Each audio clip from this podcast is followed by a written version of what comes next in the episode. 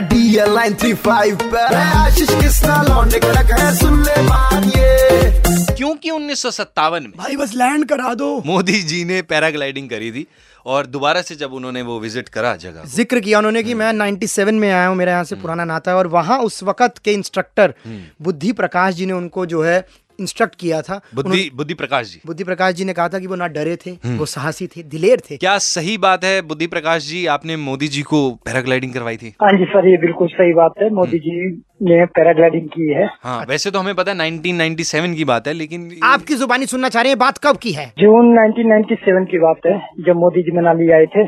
तो उन्हें एडवेंचर करने का बहुत शौक था। अच्छा। इवन स्कीइंग पैराग्लाइडिंग अच्छा जी। और ट्रैकिंग सब चीज़ों का उनको बहुत शौक था। हम्म, और फिर। उन्होंने पैराग्लाइडिंग करने की इच्छा ज़ाहिर की फिर उनको पैराग्लाइडिंग करवाई गई। क्या बात है प्रोत्साहन तो वो कर ही रहे हैं। कह रहे हैं बच्चों को खेलो खेलो खेलो बाहर निकलो। बाकी आपने कुछ पैसे लिए थे क्या उनसे? नहीं नहीं सर।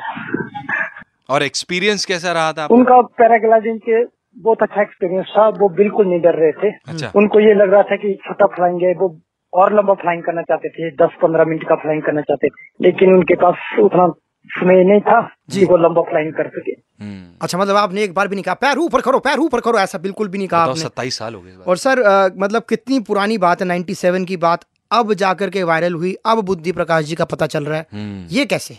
मोदी जी अटल रोहतांग टनल का उद्घाटन करने द्वारा उसी ग्राउंड पे आ रहे हैं जहाँ उन्होंने पैराग्लाइडिंग की। वहीं से वो टनल का उद्घाटन कर रहे हैं। हाँ, अच्छा। इसलिए वो चर्चा का विषय हो गया। ओके। तो सर क्या चार्ज करते हैं आप फ्लाइंग करवाने का?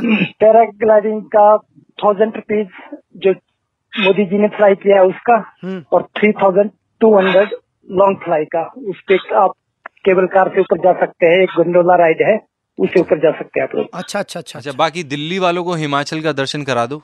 अपने पहाड़ों से कैसा मतलब कैसा मौसम आता है? हाँ अभी मौसम बहुत बढ़िया है। पैराग्लाइडिंग के लिए तो बेस्ट सीज़न है। उतनी सर्दी भी नहीं है और एडवेंचर एक्टिविटी के लिए बेस्ट सीज़न है। सोलंग नाला और तांग अभी तो टनल निकला है।